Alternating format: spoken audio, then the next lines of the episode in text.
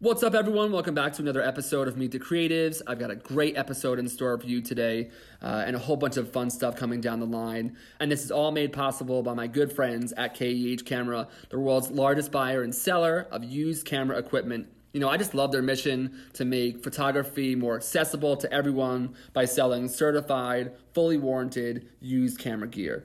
Their collection of gear is insane, ranging from vintage film equipment to some of the latest DSLRs in the market.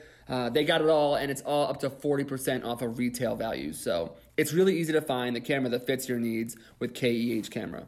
I recently had the opportunity to upgrade my own gear, and they made it so easy. Uh, I talked to a gear expert and who's also a photographer, which is amazing. Like, how often do you get to talk to somebody who also is a photographer online? And I uh, was able to pick out the perfect gear, and they work with me um, to kind of understand what my needs were, what I was trying to do. You know, I talked about the podcast, you know, potentially starting a YouTube channel, headshots, all this different stuff. And they were able to work with me to put together a kit that perfectly met my needs. And uh, over the last couple months, I've been using it with my personal freelance clients, um, with my friends and family and it has been so exciting to dive back into photography. And you know, with this new gear from KEH, I really feel feel like there are no limits as to what I could do. So you know, I'll be documenting that in the coming months. Be sure to check them out at keh.com and use my code RobJ11 to save 5% off your first purchase. Once again, that's RobJ11 at keh.com and you'll save 5% off your first purchase. And without further ado, here's the show.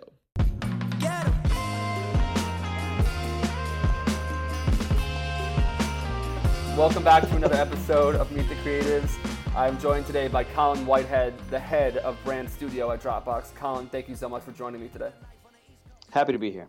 Yeah, so uh, let's get right into it. Tell me about your journey and uh, you know when you first found your love for design and marketing. I know you went to college for marketing, kind of on the business side of things. So when did it all start? When did it all click? Oh man, um, it, it, goes actually really far back. So when I was in when I was in high school, probably I was storyboarding ads, and and really wanted to work in advertising. I don't know why I kind of fixated uh, on it, but I, I, found myself in love with a, a Got Milk ad from Goodby Silverstein and Partners, and just decided that's that's where I want to work, and I wanted a job doing Super Bowl car commercials because I thought that was you know a job that someone must have, and um, I think I got networked through like my you know a distant cousins friends coworkers spouse or something back in the day when you really had to network you couldn't just go on linkedin and take yeah, shot that was thing, thing. Right? Yeah. that wasn't a thing back then and i was probably um, a sophomore in college so it was really early on um, and i knew kind of exactly what i wanted to do i wanted I wanted to work on goodby uh, work at goodby silverstein partners and i got connected with this guy todd grantham who was um, on the account side was a, a group account director there and I had been calling into his admin and trying to get a call back and and just really wasn't getting the time of day. And then one day, you know, I was just chatting up, trying chatting her up, trying to make friends, and um, she let me know that he lived in the East Bay, and I was like, well, if he's ever like stuck in traffic on the bridge, maybe maybe he wants to give me a call. Right. I don't think I've ever ever told him this story, but um, I love it. that's cool. but I had I had a printed picture of him uh, that I got off their website, and like a list of questions that I kept in a in a on a clipboard, and I kept it in my backpack. And every few months or so, he would give me a call, stuck in traffic on the Bay Bridge, and cool. I would jump out of class and I would just ask him my questions about advertising. And um, you know, I, I, every few months I would send him, you know, maybe like a resume update or something from an internship or a class that I took that, you know, uh, I could just try to keep him warm because he's literally the only person that I knew uh, right. was connected to an advertising. Yeah. And and uh, yeah, to make a long story short, I I, I was out in New York uh, as a, as a summer intern when I got the call from uh, Goodby that they had won uh, a new account went out there, interviewed, and my first day on the job was a was a Hyundai uh, campaign spot. Wow. Uh, you know, so I had realized the dream. Granted, I was bringing in the food to that meeting, but it was still uh, counts. It was a great journey, and you know, I think you know, you know, someone was uh, willing to take a chance on me, and That's so awesome. do that. But it, it came down to uh, hustle, but uh, you know, of, of no skills of my own. Just uh, you know, I didn't wasn't able to to get through with the name of a university or anything like that from Wyoming. For sure.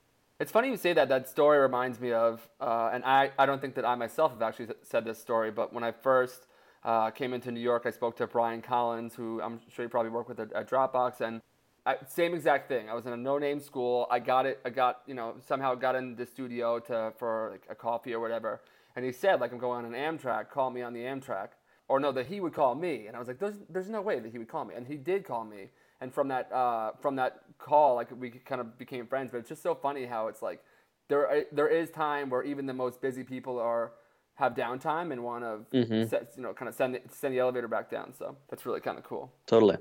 That was your first kind of real job was kind of like this Hyundai thing. Um, can you tell me about your journey after that? Did you ever experience a time where you were trying to freelance or get a full time job, or you kind of felt you had outgrown where you were? Because you went from that space to now you're working on um, in the product space like, like Dropbox. So what was your journey like after that first? Yeah. Um, so I I, re- I I I had a long run at Goodby. I was there, you know, about five years. Um, you know, it's all relative, but uh, in agency life, that was you know a good tenure, and Mm-hmm. uh, had a really amazing experiences working on a ton of different brands, uh, really strong blue chip brands with really really amazing creative teams, and was able to get lots of reps in and and work with um, you know a leadership team that put creative first ahead of everything else. Right. And uh, along the way, I think I realized that the advertising agency model was really struggling in some ways to prove out its value Mm-hmm. And uh, get compensated for all of the creative problem solving that agencies often do for brands. Right. And I had started working on Google, um, and they had kind of given us a really interesting prompt around solving usernames for Gmail. And there was like a high bounce rate because people get to Gmail to sign up for a name and it's already taken. Mm-hmm. And uh, there weren't any creatives in the building that wanted to take on the project. And so I worked with an information architect um, and we kind of built a little prototype and and sent that over to Google and they had lots of questions and they were really interested in it and we added like an I'm feeling lucky button into the prototype for your Gmail and Yep. yeah, we'd had a lot of fun with it, and I realized, you know, this is probably the most impactful thing that we could be doing for them uh, in terms of the the impact of the business. And I got a taste for like, okay, actually, maybe working on these types of problems in house wouldn't be so bad if I could work on a brand that I really cared about. And um, I wasn't quite ready to make the jump just yet to an in-house team, and so I left to work um, in kind of a consultancy. Uh, at a place called West Studios, which was founded by Allison Johnson, former VP of marketing at Apple. And, you know, she's obviously super experienced and in helping, you know, launch the iPhone and, and a bunch of other really, really amazing, impactful products, uh, you know, in culture today. Right. And she was working with pre-IPO startups or startups that were in stealth mode, looking to make big uh, kind of transcendental changes or inflection points uh, in the process. And um, I was able to work with this really small team, working in house with a bunch of startups. So Jawbone and Rdio or Braintree, which is like a payments API that was acquired by PayPal that bought Venmo, had kind of like a really interesting sampling of startup life. Uh, and it kind of led me further upstream to going fully in house at Dropbox. And it's been you know a really great transition for me to see kind of uh, moving from that high weight or sorry uh, low weight high reps to uh, high weight low reps kind of experience of working on fewer problems but much more deeply Right. and also having a different level of investment in this problem that you're trying to solve as opposed to kind of an outside perspective Yeah, for sure. I was mentioning before the podcast that um, it's my first time kind of going to that area and seeing all the like the tech companies, and that was all on the West Coast while you were doing this, correct?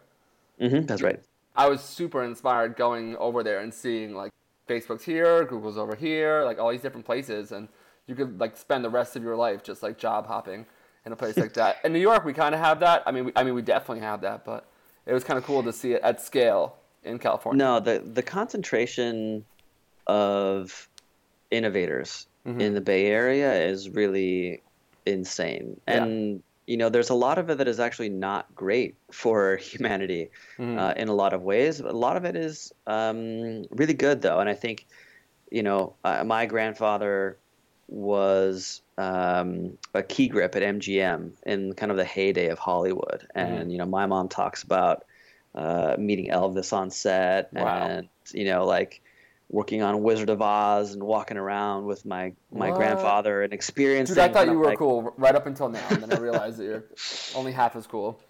Okay. Well, like, but it was like such a moment in time where mm all of that was really accessible to everyone, and we look back at it as this golden era of film. And I feel, in much the same way, technology is having that same moment in Silicon Valley, where what happens in Silicon Valley ripples throughout the world. Mm-hmm. You know, some of it again is just is really uh, toxic and dangerous, uh, and other parts of it are really uh, transformative and disruptive to industries that have previously uh, kind of been complacent. But uh, you know, it's for me what it feels like is um, a very similar moment that is uh, definitely kind of unique in in the history, at least of the Bay Area. Yeah. Yeah, for sure.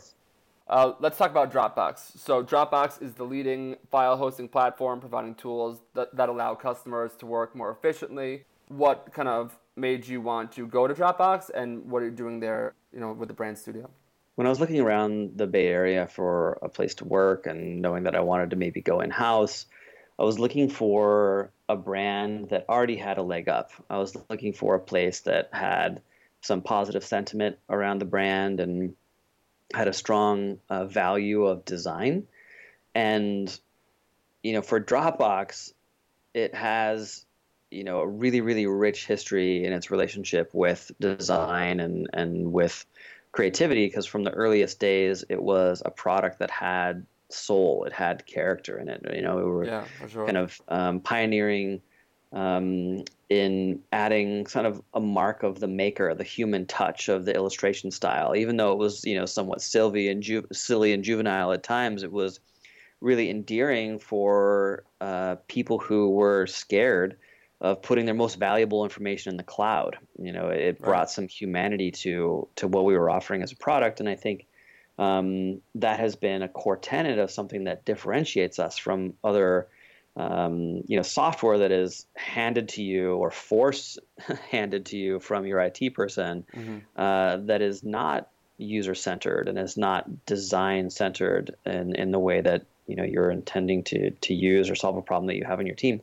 Um, I was really drawn to Dropbox uh, because of that, and um, it was a company that was you know in the city proper that I thought was doing good things in the community, and you know really it kind of happened uh, very luckily um, into a place that actually does what I believe is my craft as a business. Uh, right. So, you know, I'm not a designer. I'm not a writer. I'm actually probably a, you know, I, I was a graphic designer and and did that through college to you know help pay the bills. But I think I was always way better at the sort of production and logistics and management side of of the house on kind of the business front. Right. And I've kind of developed and realized over time that my craft is actually process design.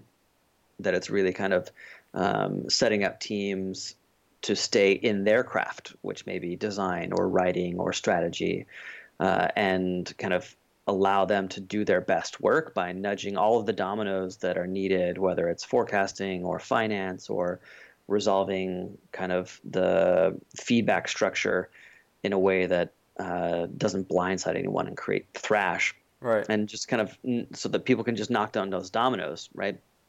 Uh, and really, Dropbox is trying to solve a similar problem. Uh, Dropbox is trying to solve a problem that um, basically everyone is familiar with, where we have a million different tools. You were telling me earlier about, you know, how many different tools you had open on your computer at any given moment trying to solve one problem. Right. And sort of the the context switching, and the inundation of messages uh, really kind of take us out of that flow state where we can do our most creative work. And so, for us to be able to provide focus um, and help teams kind of organize all of their content together, and you know, really kind of empower them to work whatever way they want to work and move in and out of ecosystems that are normally walled gardens right. is what Dropbox is all about. So, you know, our ability to I store, love that. That's so cool. That's so cool. like well, it's it's it's it's sort of different mentality, right? I think that we we we have a different mindset. So we integrate with Google, we integrate with Microsoft, we integrate with Adobe. So you can embed an Adobe XD file in a paper document. right. You can also store a Google Cloud document in Dropbox. Wow. And we want to, you know, we integrate with Slack and we integrate with Zoom because we have a fundamental belief that we want to take best in breed tools, we want to connect all of them in a way that allows people to move seamlessly with whatever it is that they're doing. We want to focus people on the content that they're making, on pushing artifacts forward, uh, instead of you know all of the noise around the content or chasing around the content itself hmm it's super important for people to find the clarity and focus of content that is organized and easy to find and that's kind of the only way that people are going to be able to work together in the future because we're, we're really inundated we're inundated with tools uh, the amount of content that we're creating is is just exponential it, it's a real recipe for for burnout Right, exactly. I personally have always kind of loved the design and identity system for Dropbox. I, I, it's funny, at, at first, I think I was kind of like sort of like headline reading and seeing what people were saying about it. And over time, I've kind of seen how the brand has like um, grown and evolved and can really take so many different beautiful shapes and forms. And there's always kind of like this sort of um, like juxtaposition thing going on. It's really, really great and that kind of makes sense now with what you're saying because it's like the visual representation and tell me if i'm right on this but in, in my view it seems like the visual representation of the brand is like putting two beautiful unlike things together and kind of having these unexpected solutions um, much like in the same way that if you know you have all these unexpected platforms that can kind of come together in the workflow of dropbox. Is that right? I'm sure you could do a way Uh, better no, job that's totally right. that no no you articulated it beautifully. Yeah. Um, I think the sort of um, unexpected combinations, uh, you know, it's based on the premise of the adjacent possible, the idea that, um, you know, there's there's we we have like this really optimistic belief that when people and ideas come together in new and unexpected ways, we can create these really beautiful things, and the world needs more of that. I Right. think uh, the visual identity system that you know that we put out uh, the headlines that you're talking about, a lot of them were really negative, and I love that so much. right and, and and it's it's partly because you know Dropbox has been around for you know 10 years when we rebranded, and if you lined up 99 people down the street, all of them would say, "Oh yeah, I know Dropbox, and I know Right. what it is." And so uh, that actually presented uh, a real problem for us because we were trying to signal the shift that we were making as a business right moving away from just passive storage, uh, you know, including that in what we needed to do because we couldn't do it without it, but beyond that into really kind of collaboration that's centered around the content and Mhm. pushing even further into new ways of teams working together. And we couldn't do that without a head snap. We couldn't do that without people saying, whoa, whoa, whoa, like what the Right. hell is happening at Dropbox right now? I don't get it. You know, like what, like this is like, this is crazy. You just sync my files, just stay in your lane. right And so, kind of us poking that bear a little bit was really important to do if we were going to change how people thought about Dropbox. But it was a really big check that we wrote. And now we're kind of in the process of uh, going through and making the deposits that we need to from the product side, um, you know, through acquisitions and new products that we're going to be launching uh, to really kind of deliver more and more on that promise of, of really getting more integral to workflows and, and stepping out of the background of uh, your Finder or your Explorer into forward facing services that you can uh, kind of do more collaborative and, and better work in. Yeah, for sure. You did do a better job of explaining it to me, but it's- it's okay though. okay, so I would imagine that Dropbox is the kind of place where a lot of people want to work, and you guys obviously have have, have some great creative talent and people that are um, experts in branding and all of that. So uh, when you guys are looking over portfolios and you're looking to hire new people to join your team, what are some of the things that you're looking for, and what are you hoping to see? And then what are some of the things that you know may prove that someone's either not qualified or may not be a good cultural fit? How do you make that uh, that judgment call? I think that for not, for my team, you know, much like many others, uh, the number one hiring attribute that I'll always pursue is quality. Right. There, there's nothing more important to me than the quality of craft in what we do, and we are kind of relentless and and uncompromising um, in that. And I think I, I'm I, I'm super biased, but my team is just wicked awesome. They're so they're super talented um, at every level of of uh, you know whether it's web design or graphic design or illustration, production, strategy, writing. Um, all of them are really phenomenal. Uh, but uh, for me personally, I just absolutely have no tolerance for ego.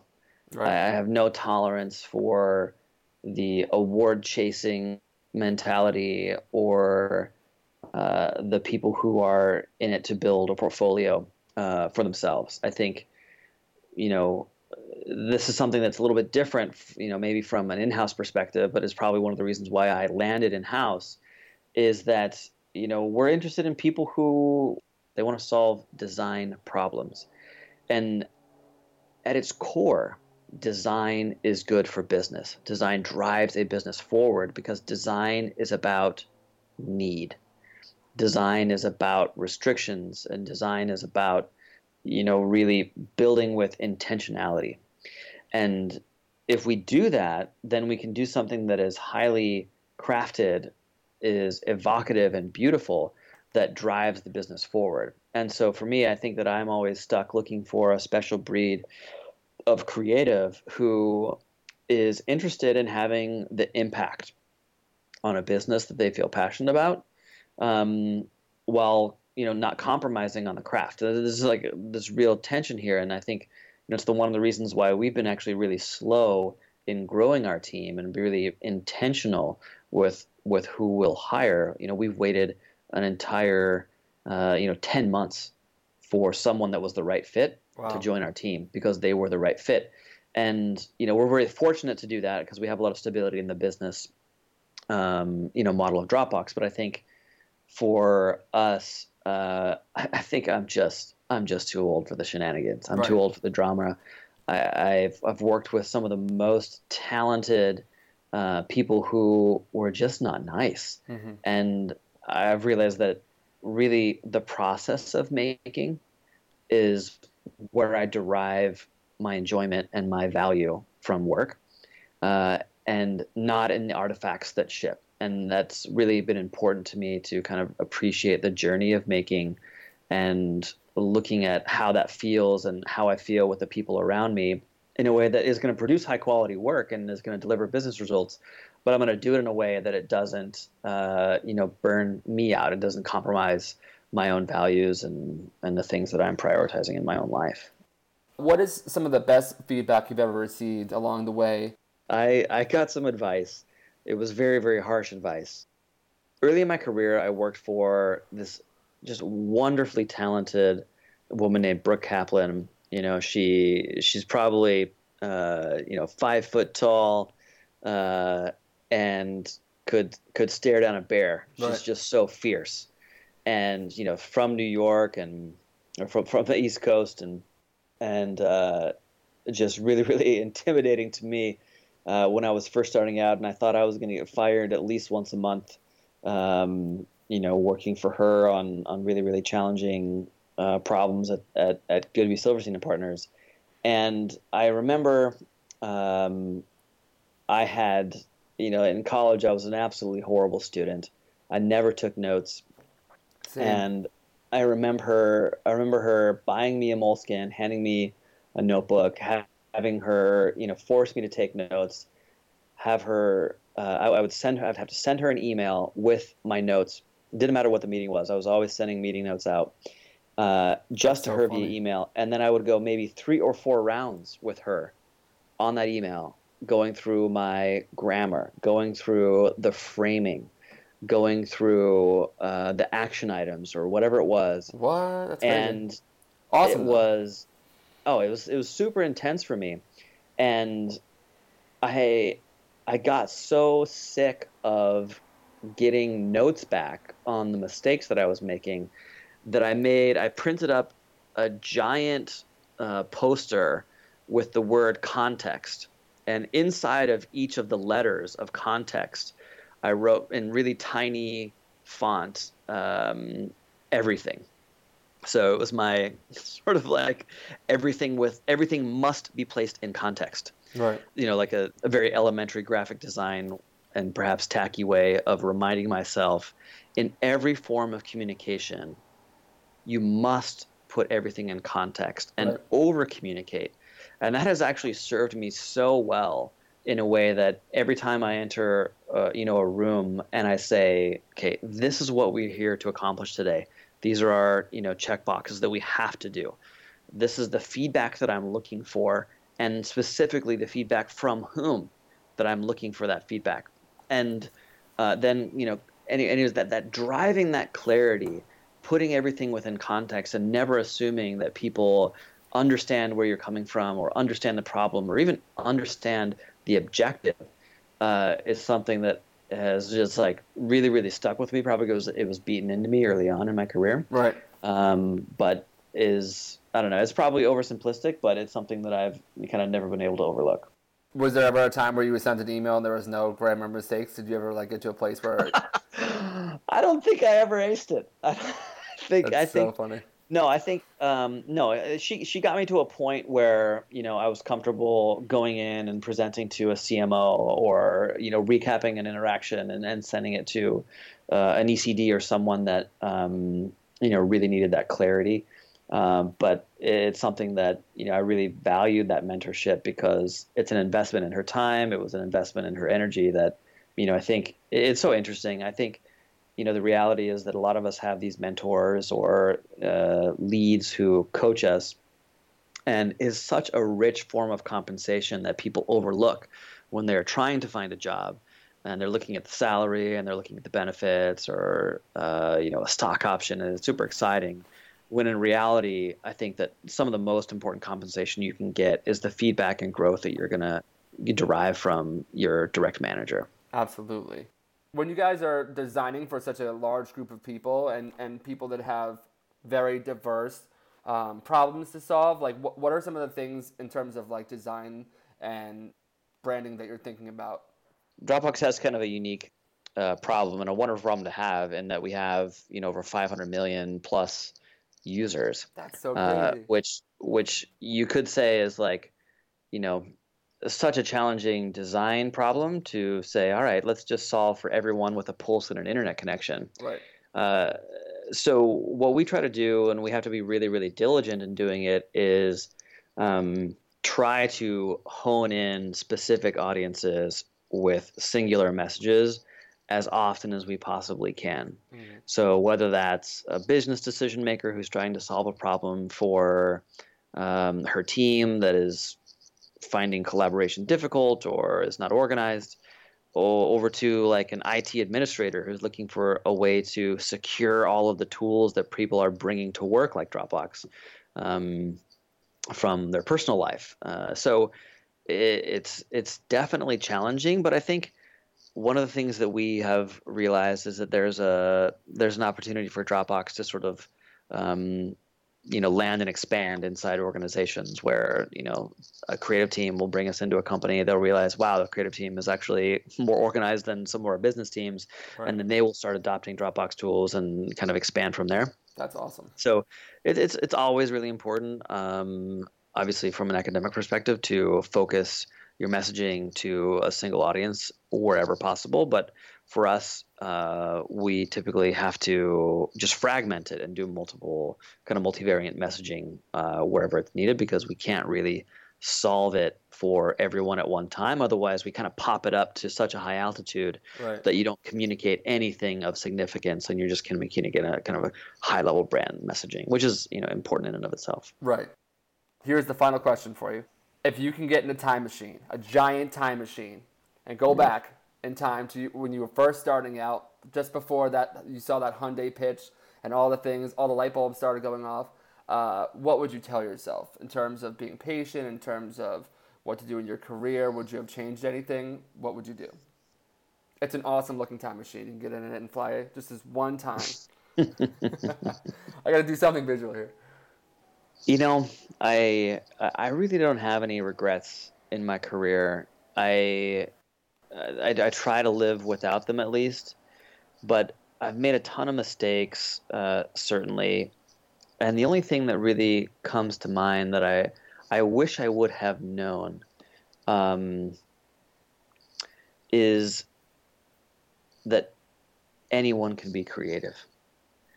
I think too often early in my career, I was intimidated uh, by a designer or a writer or an executive creative director um, into not speaking up when uh, I might have had an idea. You know, not for like I'm not saying that I would have pitched a campaign, and I definitely wouldn't have done that. But I think what I've realized over time is that if you give uh, people the right information and you set up an environment that is safe enough for them to take risks and express their ideas, you can get some really, really great and amazing new content and, and new ideas out into the world. And so I think um, it's something that I've also observed, you know, kind of the highly evolved creatives will talk to their producers, they will talk to their strategists, they will talk to their account person if they're at an agency, or their business partner in finance. You know, that's something that we've actually been able to do is, you know, partner with our finance organization during the IPO and say, hey, what is what does this even mean? You know, you want us to represent this uh, data to the market when we're going to go public. Right. Um, how can we tell that story in an interesting way? And actually partnering with them was one of you know my most satisfying creative exercises because it was working with you know uh, you know dyed in the wool finance people. So I think you know I wish I had known earlier how to be more inclusive in the ideation phase. Right. Um, and it definitely doesn't mean that you need to make changes to everyone's opinions and uh, you know open up the oven before something is baked. But I think that um, we we do better as a creative industry if we could be more inclusive, if we could create safer spaces for people to you know take those risks and push ideas farther. Um, and it's really the only way that we're going to solve um, the stickiest creative problems is, is by doing that. For sure. Dude, amazing answer. Great answers all day today. It's been really great chatting with you. Where can people find you online? Where can people learn more about Dropbox if they want to apply for Dropbox? This is shameless self promotion time. Anything you want to put out there, the floor is yours, sir. Well, I will tell you, uh, I am not on Twitter. I am not even. I, I, I deleted Instagram. I just like I don't I don't participate in the community in that way. You know, whenever I show up, I want to just be giving back. Um, so whenever I'm asked to speak or, or do something like this, um, I'll, I'll jump at the chance to do it. But uh, I'm I'm absolutely horrible at all of the, the social medias. Um, but I'm always actually, you know, people, you know, I, I'm so happy to connect with people and answer questions on, um, you know, on Twitter if people have them or, or send me a direct message or something. But uh, I'm on LinkedIn and all that stuff. But um, the reality is that I think that the best place for people to go is the new site that we just launched today. You're What? actually perfect timing. Um, yeah, we, we just launched the Dropbox design site. It's Dropbox.design. Oh my Um, God. It was, you know, it's hot off the press. Uh, we actually have a launch event tonight at the SF MoMA, and it's it's really an opportunity for us to again be generous to the design community and and contribute This to the culture and uh, do it in a way that is additive. Um, so you're not going to find a ton about us and our, our brand system, Mhm. uh, though we, we may put some stuff up there. But I think, you know, we've been pushing the team, who's been really, really lovely across the whole design org, not just my team, to create toolkits or you know uh, research that can help designers in in their craft. Yeah, I'm looking at it right now for the first time. It's my first time seeing it. This looks absolutely beautiful. This is so cool. All right, I'm definitely gonna make sure I tweet out the link for this and everything. But thank you so much for doing this. I greatly appreciate it, and uh, I'll make sure that I send it to your team. And uh, it's been great. It was a pleasure. Thanks for having me. All right, cheers. Take care. Bye. Take care.